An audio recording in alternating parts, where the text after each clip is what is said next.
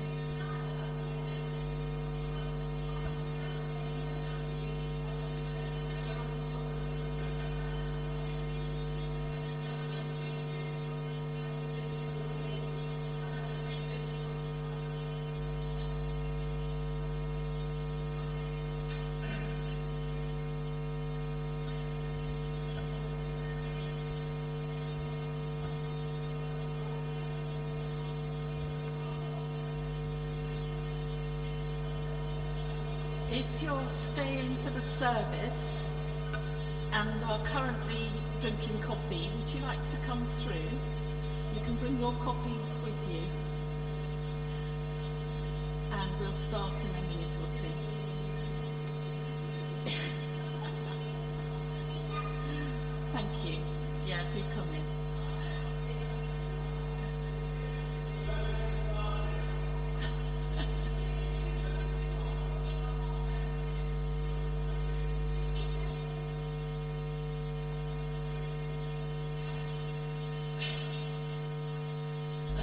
Welcome everybody.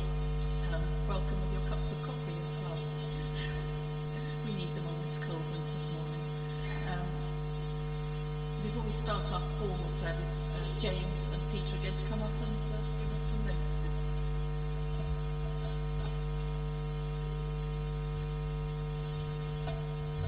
Good morning everybody. Good to see lots of people. Two quick announcements. One is you might have noticed as you came in that there are Christmas cards on the table at the back for us to distribute around the village, starting kind of any time around about now, I guess, or over the next week. So if you can help distribute the Christmas cards, that would be wonderful, just to take a packet for either the street you live in or nearby or where you know people live. That would be super. Also, up until Christmas, we're going to be gifting each of the businesses in Basement Hill a box of chocolates with a card, you know, wishing them a happy Christmas or Merry Christmas, depending on your choice, from Christ Church.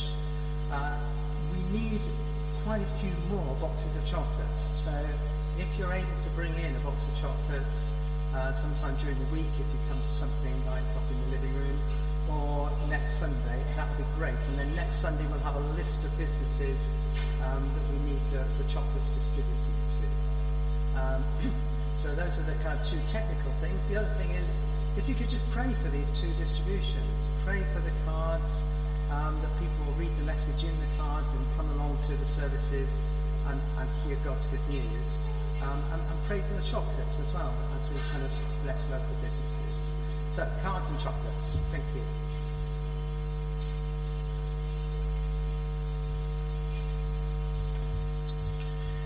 Just a quick thank you to John Ashton and the people who came yesterday morning to decorate the trees. They look lovely, don't they?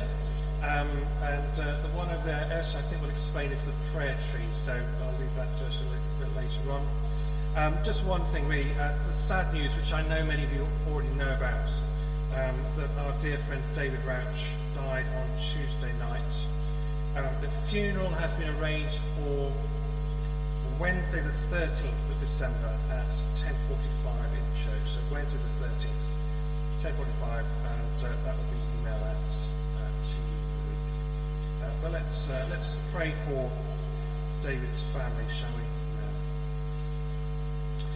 Father, we lift David's family and friends, many of whom would count as friends here, as friends of David. Lord, we lift the family and friends of David Rauch to you. Lord, as they mourn David and as they prepare for the funeral in a couple of weeks, we thank you, Lord, that we know David is with you now. He is at peace, and Lord, he sees you face to face and is reunited at the course of Jacob. We pray your peace and your comfort to be with his family at this time.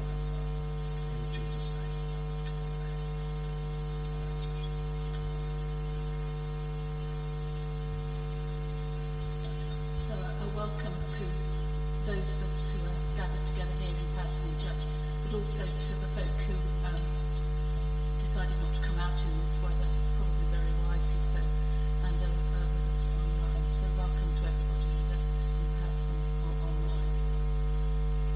We lit our Advent candle at the earlier service, and given my track record with Advent candles, decided to leave it alight for this service. Somebody might remember I knocked the whole lot over a few years ago. So let's start our service with an opening prayer that should appear on the screen. So we'll say together, Dear Jesus, you are the hope in our messy world. This Advent, help us slow down, listen to your voice, and focus on what's really important. We place our hope in you as we prepare our hearts to celebrate your birth on Christmas. Amen. And Sue is going to lead us in a couple of opening songs. Thank you, Sue.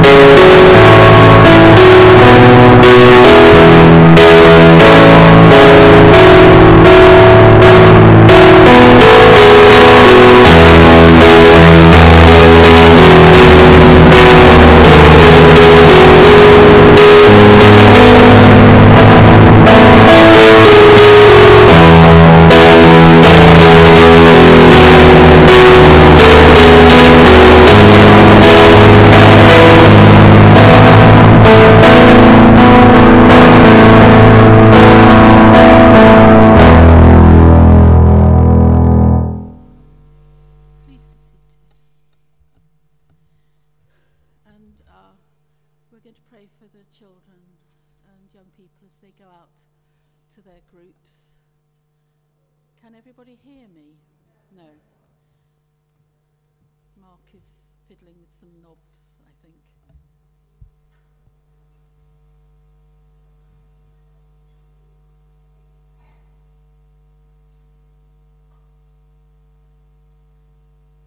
Is that better? No.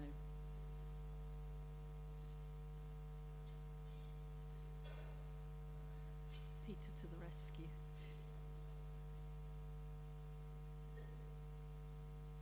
Okay, is that better?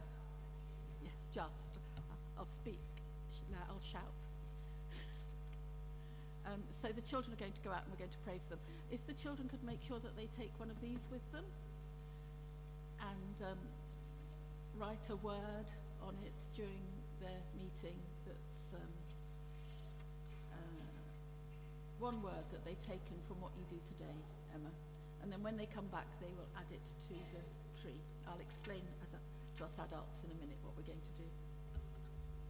So let's pray for our leaders and children as they go out.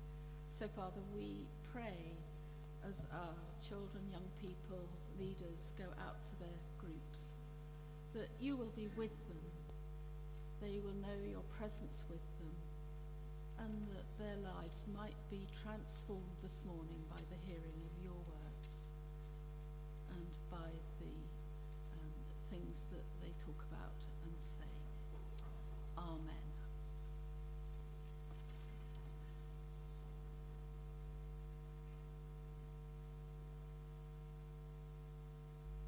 There we go. May God bless you as you go, and we'll see you later. Can people hear me now? Yeah, lovely. So we're going to turn to prayer, a prayer reflection. And I will guide us through the reflection. And as we come to the end of the reflection, I'm going to suggest that you choose a word that's come to you during that time. Write it on the card. And then during the song that follows, you're invited, if you so wish, to come up and tie it to our tree in that corner, which is going to build and become our prayer tree over the next few weeks.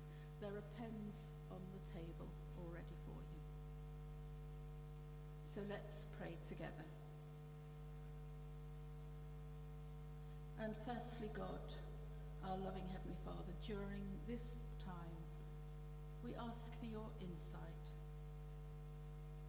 and we ask to see the past week through your eyes. And we ask for the guidance of the Holy Spirit as we pray.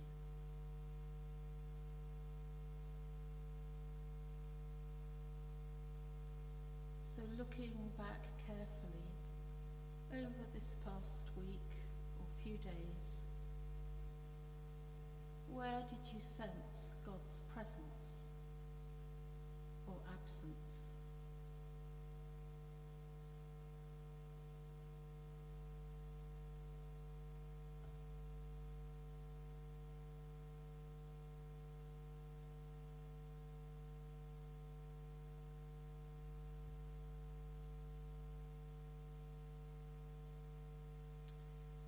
Express your gratitude to God for his presence with you, for those times you felt him especially close.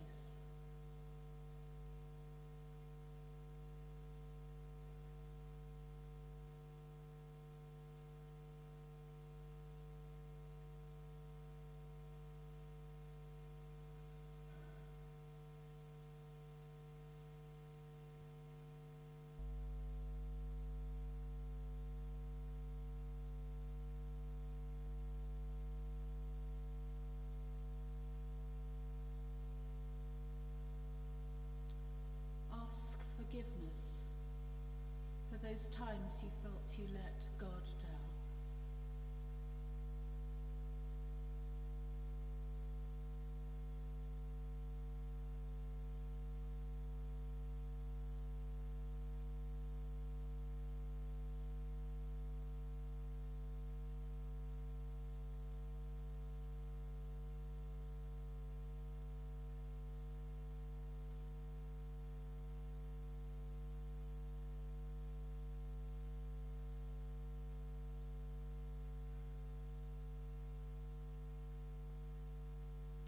ask God to be with you this coming week, guiding and leading.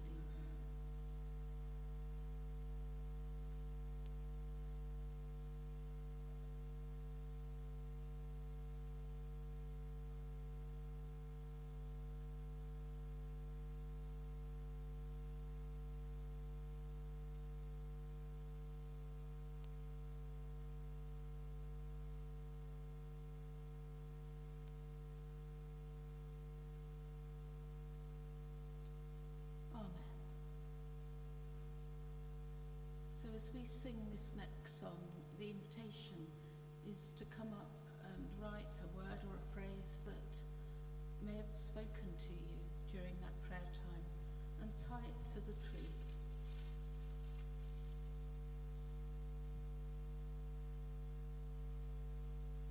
So shall we stand and sing together? Speak, O Lord.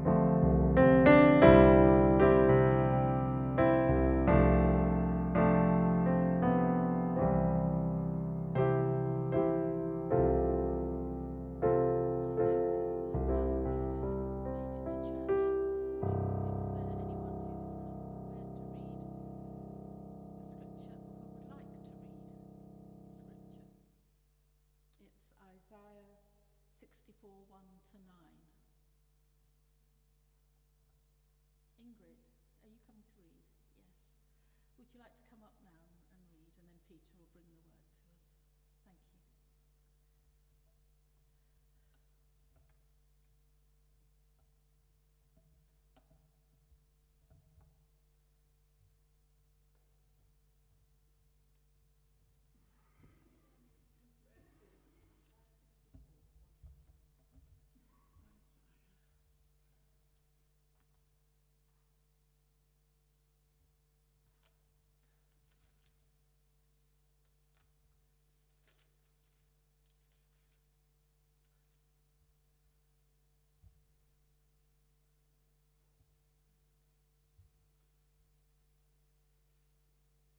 The reading comes from Isaiah chapter 64, beginning to read at verse 1.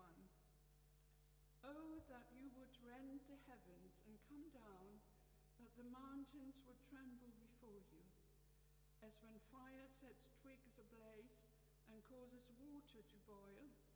Come down to make your name known to your enemies, and cause the nations to quake before you. For when you did awesome things that we did not expect, you came down and the mountains trembled before you. Since ancient times, no one has heard, no ear has perceived, no eye has seen any God besides you, who acts on behalf of those who wait for him. You come to the help of those who gladly do right, who remember your ways. But when we continued to sin against them, you were angry. How then can we be saved? All of us have become like one who is unclean, and all our righteous acts are like filthy rags. We all shrivel up like a leaf, and like the wind, our sins sweep us away. No one calls on your name or strives to lay hold of you, for you have hidden your face from us and have given us over to our sins. Yet you, Lord, are our Father. We are the clay and you are the potter. We are all the work of your hand. Do not be angry beyond measure, Lord. Do not remember our sins forever. Oh, look upon us, we pray, for we are all your people. This is the word of the Lord.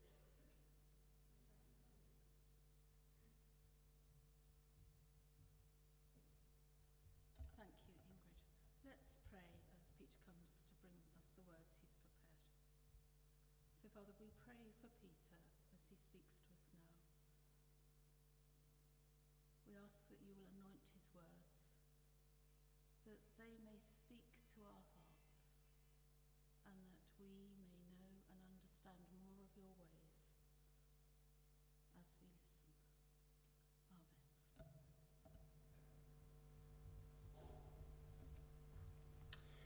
Thank you, Esther. Thank you for praying for the preacher. It's very important you pray for a preacher, just to uphold them as they speak.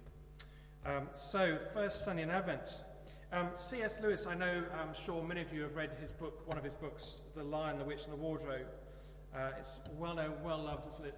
And we all know, and imagine we know the story, but the story begins with a group of children who are evacuated and are sent to an old country house in the middle of nowhere in England, and they are playing a game, and Lucy, one of the four, ends up going into this room where there's a wardrobe, and she essentially finds the land of Narnia.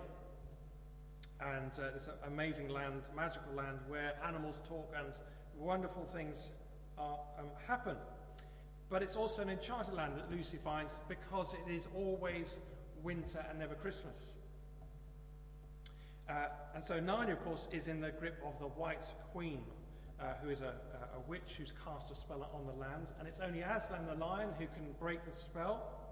Aslan is the great lion who is the true king of Narnia, who can defeat her.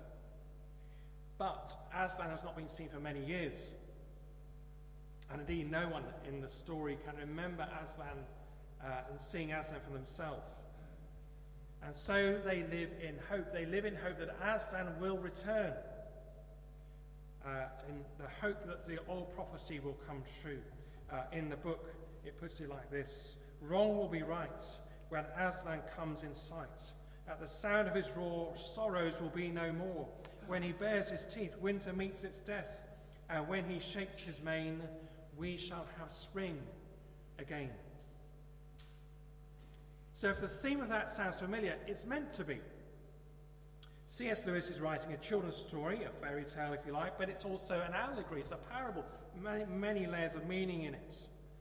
And it calls us to see our world again in a new way as we read the story. And the world we live in, it seems sometimes, doesn't it, that it's always winter, never quite Christmas. The Bible expresses that longing really powerfully, never more powerfully, I think, than in these words of the prophet Isaiah. We've read just now from Isaiah chapter 64, where Isaiah says, "Oh, that you would rend the heavens and come down, that the mountains would tremble before you, as when fire sets twigs ablaze and causes water to boil. Come down to make your name known to your enemies and cause the nations to quake before you." I imagine what the prophet's got in mind is what is called a theophany. A theophany is when God appears to his people in a dramatic, intense way. And he's probably thinking of the most famous theophany, which is the Mount Sinai one, where Moses meets God face to face and he receives the Ten Commandments, which we've been thinking about these last few weeks, haven't we? And then, of course, Moses descends Mount Sinai, the Ten Commandments are given, and then the Israelites, led by Moses, who they've left Egypt, they cross the Red Sea and they watch the destruction of Pharaoh's army, and they have come at last to the mountain of God. And there the book of Exodus tells us, "Mount Sinai was wrapped in smoke because the Lord had descended upon it in fire. The smoke went up like the smoke of a kiln, while the whole mountain shook violently. As the blast of the trumpet grew louder and louder, Moses would speak, and God would answer him in thunder." That's what we want, isn't it? Possibly. No more still small voice. No more little easy-to-miss signs of God's presence, but we want smoke and fire and thunder and the voice of God loud and clear. Is that what you want this season of Advent? But maybe God is saying something different as we start another new church year. Advent is, if you follow the church calendar, Advent is the start of a new church year. So here we are at the new church year. But more importantly, much more importantly than that, Advent is a time of waiting and listening and looking. Waiting, going like that, looking out, watching out for signs of the coming kingdom of God. Yes, we're preparing for Christmas, but this is a season in its own right. Don't rush through it. Take the time to look out for what God is doing amongst you and amongst us. And look ahead to the coming of Christ in all his glory, when he will come to restore all things to himself in the new heavens and the new earth. And yet there is waiting.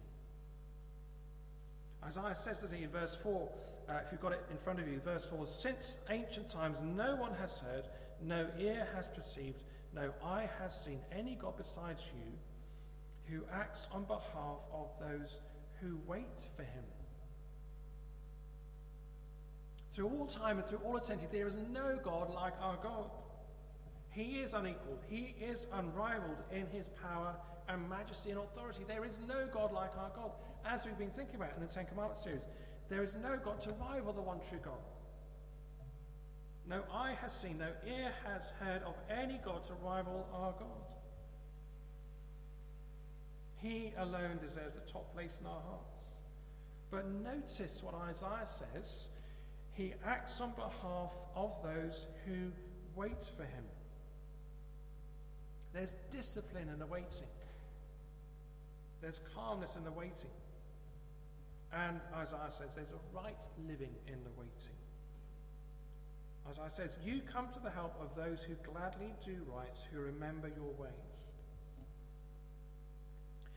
One of the things that Isaiah has to learn was to not give up the right living as he waited for God to act. So, who is Isaiah? Well, Isaiah's a prophet, we know, don't we, of course. Isaiah is, he's around and he's ministering at, for about 60 years during a time of huge tumult for the people of God. And we're thinking it's 700 years before Christ, so think 700 years BC. And what's going on for the people of God at that point is that they are being pressed from the north by the Assyrians, who are a massively powerful empire, who are there pressing down on them from the north, and they're also being pushed up from the south by the Egyptians. And so little Israel is caught between the two of these hugely powerful empires. A little tiny nation, Israel, and you've got massive Assyria and hugely powerful Egypt. Right around, they are caught in the middle of this massively difficult power game that's going on around them. And so little Israel, the future doesn't look very bright. In fact, it looks for Israel like the nation is doomed to be annihilated. And within the little nation of Israel, you've got a lot of bad stuff going on. You've got idolatry, you've got corruption, you've got injustice. And if you look at the Old Testament history, basically what happens is you get one king who does right, one king who does wrong. No, the one does right, another king does wrong. So there's a whole series of things going on within the nation itself. And so that's why you've got some of the other prophets, Amos, Hosea, and Micah, who are contemporaries of Isaiah, who are also challenging the nation. You need to live right, they say. Because you're being pounded, about to be pounded by these nations. So you've got to hold on to your righteousness, is what they're saying to the people. Hold on. Judgment is coming, is what the prophets are saying. Judgment is coming. It's not going to come through the Assyrians. It's not going to come through the Egyptians. It will come through the Babylonians, another empire who appears on the world scene. It's the Babylonians who essentially is what does it for them in the end. And that leads to the exile of the people of God into Babylon. It's unfathomable, this idea that the temple will be destroyed. How could you do this, God? They couldn't conceive of it. And yet God's judgment does come, and they are captured and taken into captivity, into exile in 585 BC, which is about 100 years after Isaiah's died. And so Isaiah sees, watching his nation being trampled by these foreigners, these foreign powers, and so he opens his heart in this gut-wrenching prayer. Oh, that you would rend the heavens and come down. And so Isaiah is, you can hear it, can't you? His gut-wrenching prayer. Oh God, why don't you come down and sort these people out? Come to our rescue. We're caught between these big nations. Isaiah is a man of faith. He knows God isn't a wimp. He knows God is powerful. He knows that God can wipe off anyone on the face of the earth with his breath. And so Isaiah is praying, God, come down and, make an entrance into this world. Show them how powerful you are. Have you ever, seen a football team, like a massively, big football game, the teams come on and they kind of, there's all this hype, going on. It's a bit like that. Isaiah's saying, God, come and show them how powerful you are. We've seen you do it before on Mount Sinai. Come and do it again. And so he prays as kind of like a hurry prayer. Come on, God. Quickly, come and obliterate all the evil in the world. Perhaps that's an avid prayer you've prayed already today. Come on, Lord, hurry up, come and do it. Perhaps that's a prayer you've been praying a lot recently, as you've been seeing on the news about what's going on in Ukraine, and of course what's going on in Israel and Gaza and Palestine. Come on, Lord. Hurry up and sort all this out. But no sooner as he says hurry to God, it's kind of like the penny drops in his mind. He thinks, oh, if God comes and sorts us out, he's going to sort me out.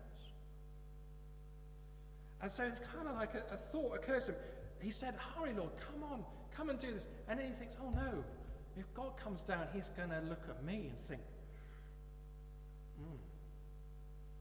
he's going to have to deal with me. And so there's a change in his praying, and he kind of says halt. So he says hurry, and then he says halt.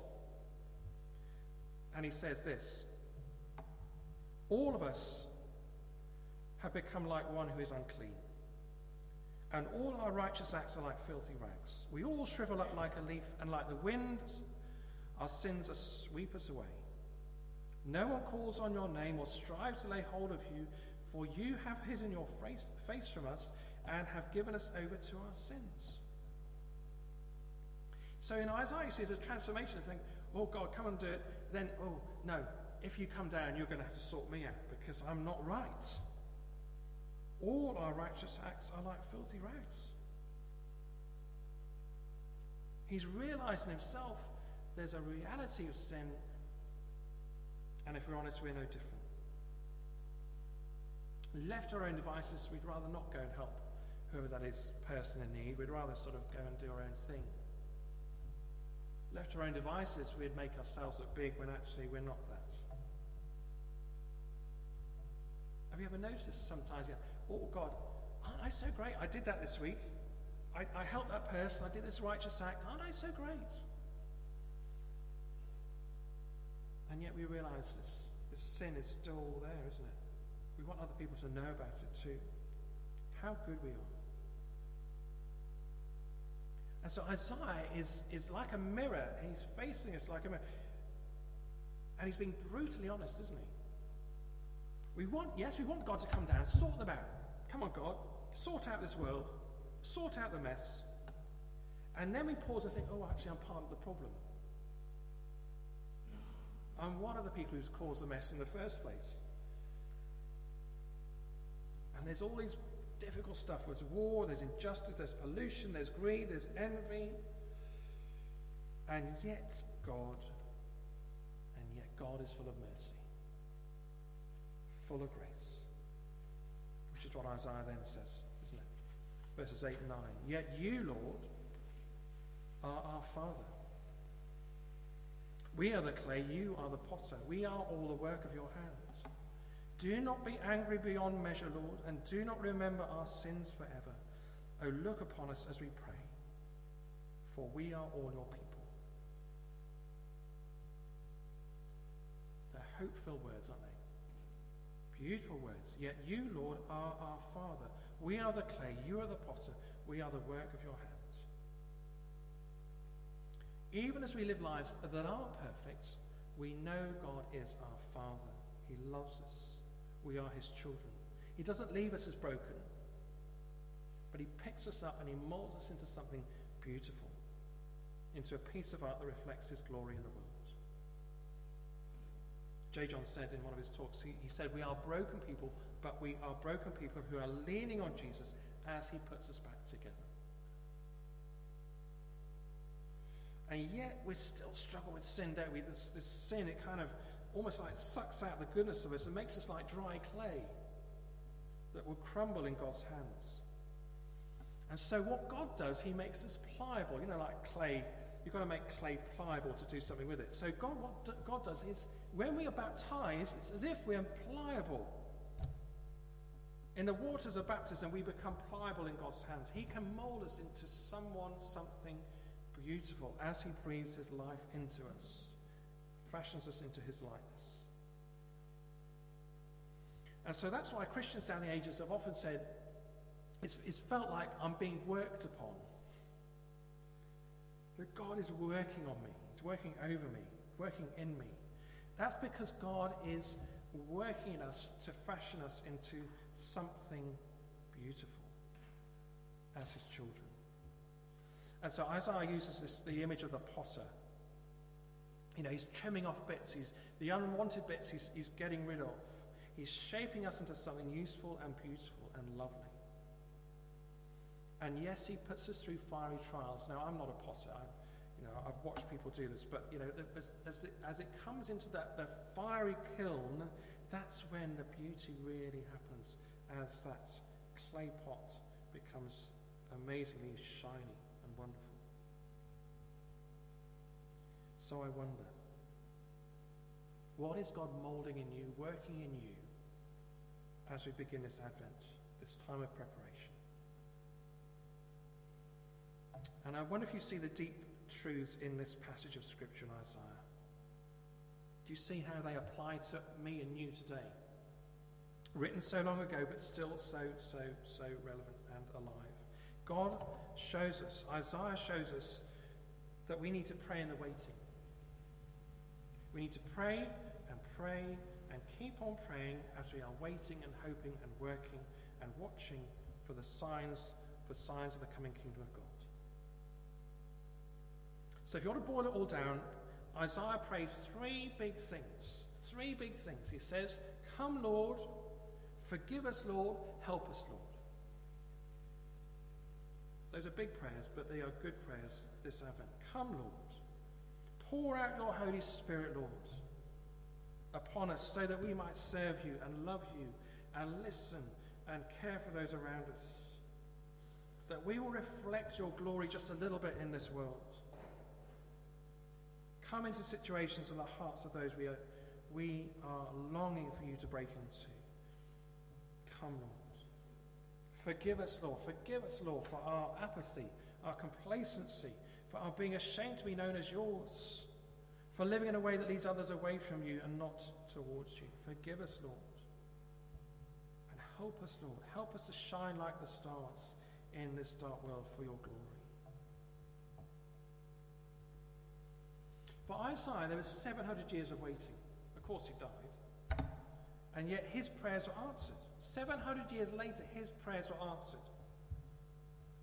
Because at the coming of Jesus, at his baptism, the heavens were torn open and the dove, the Spirit of God descended. This is my Son.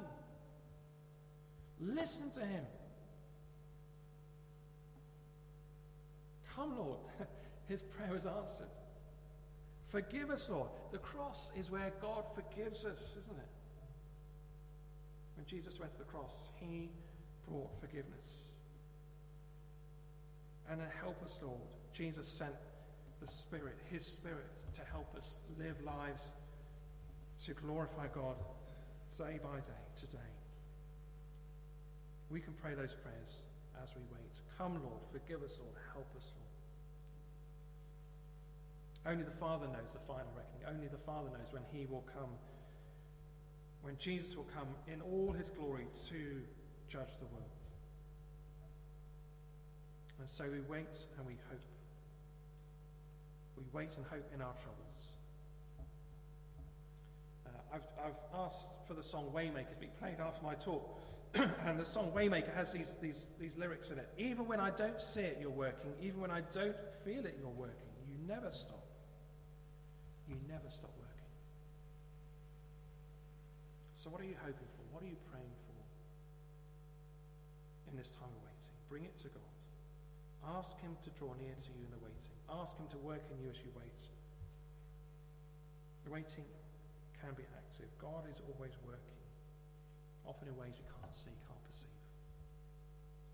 Since ancient times, no one has heard, no ear has perceived, no eye has seen any God besides you who acts on behalf of those who wait for him.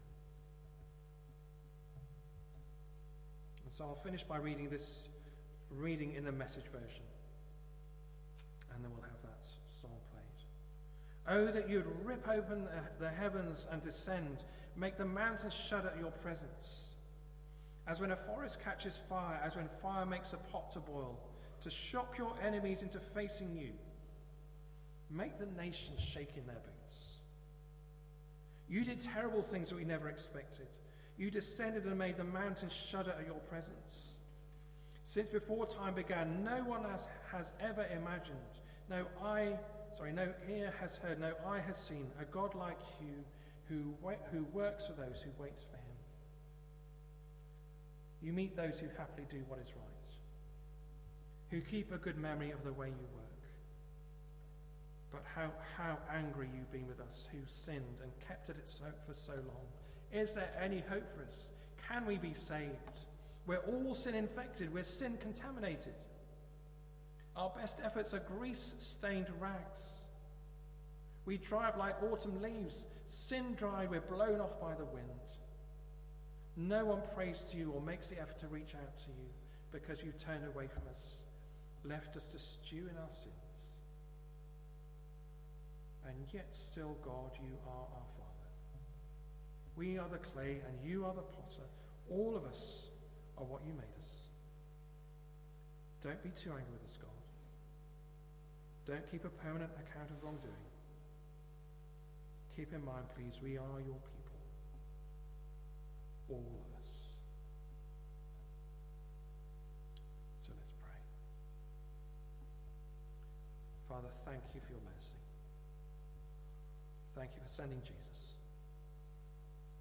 And thank you, Lord, that you send us out into this world to glorify your Son, to bring glory to his name. We thank you. Amen.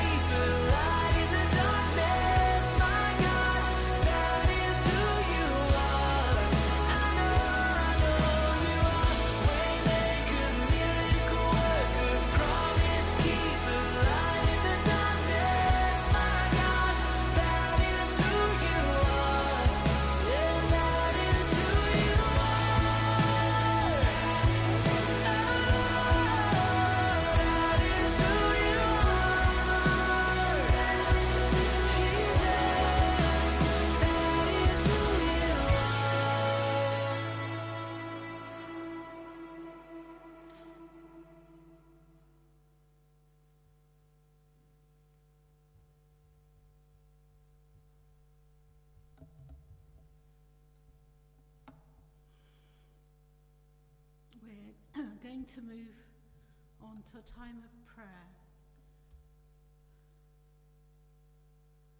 particularly for those dark places and those places which need that light in the darkness. I'm going to suggest we try something slightly different for our prayer time.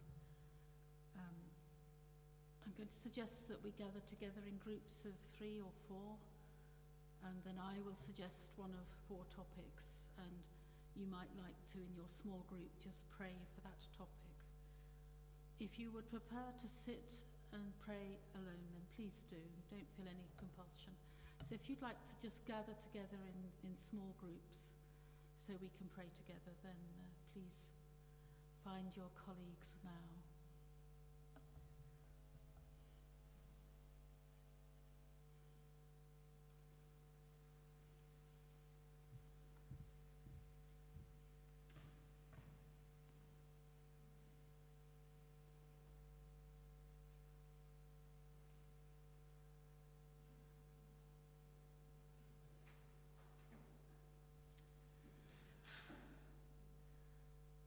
So, firstly,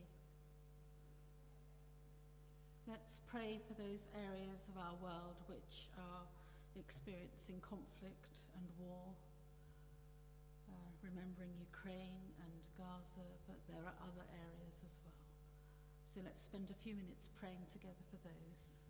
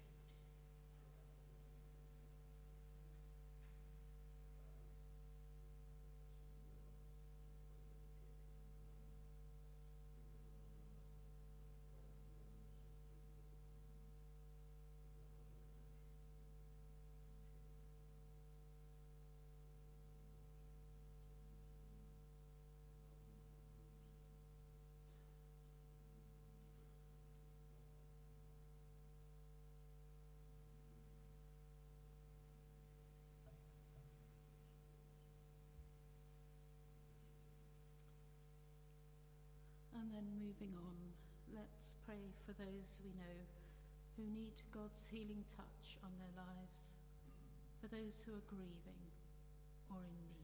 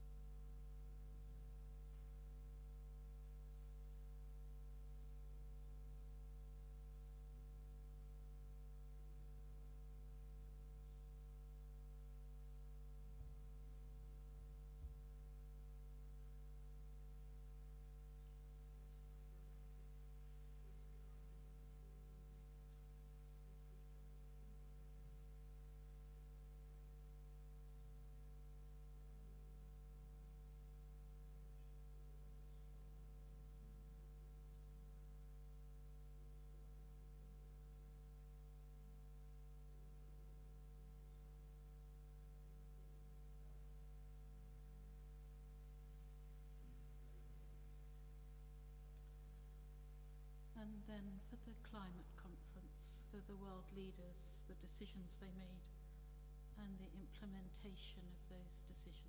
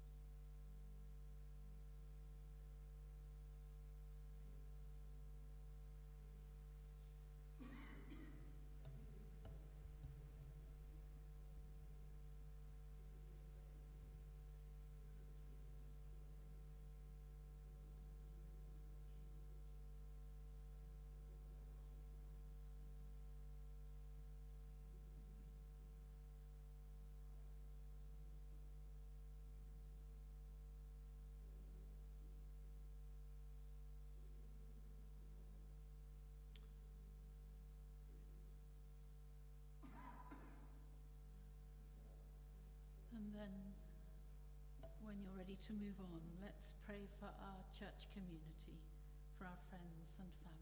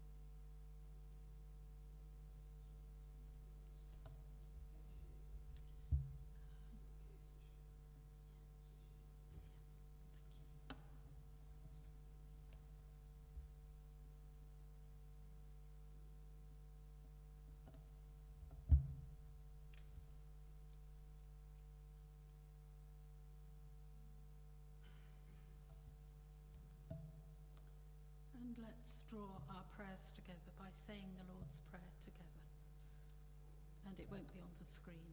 So. Our Father in heaven, hallowed be your name.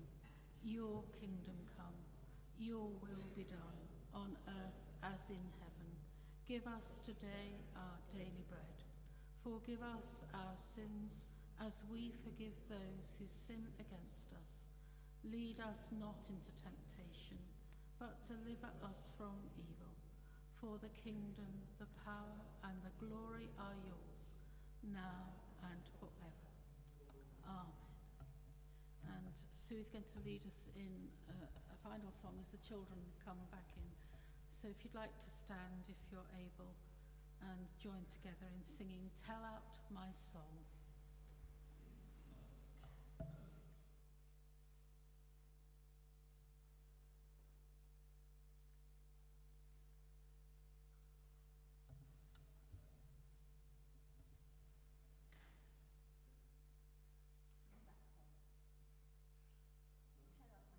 out my soul, Ian. Thank you.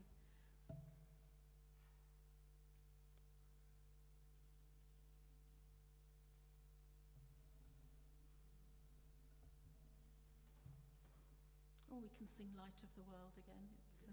It'll bear a repetition.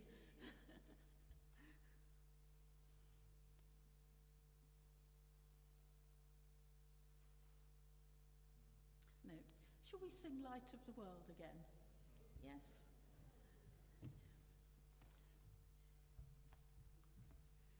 Sue will just get the music ready. While she does that, do you want to bring the offering up from the...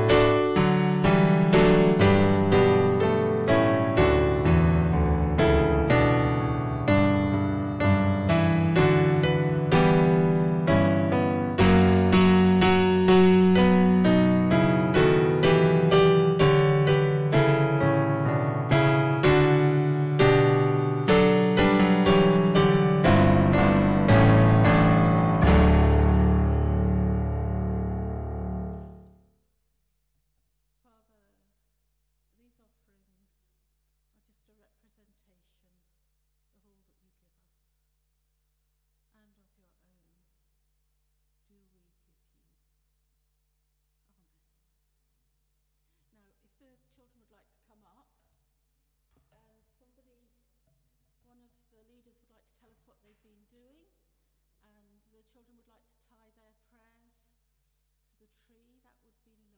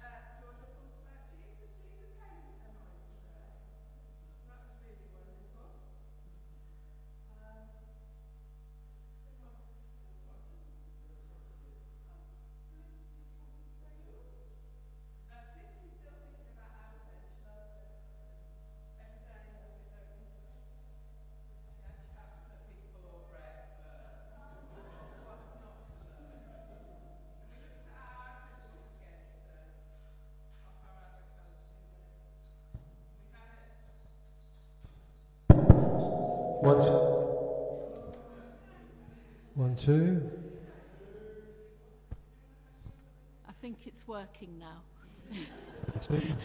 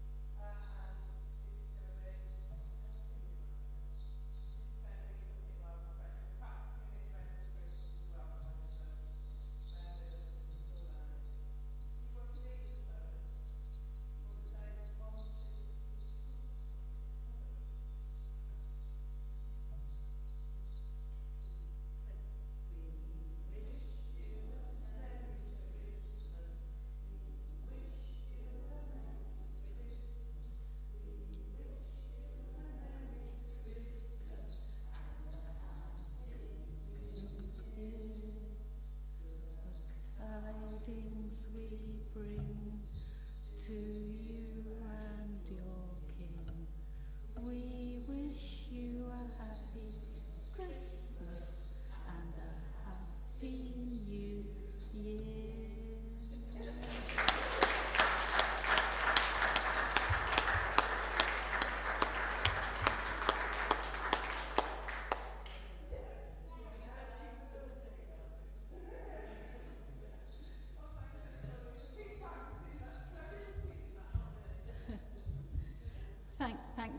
Thank you, that's wonderful.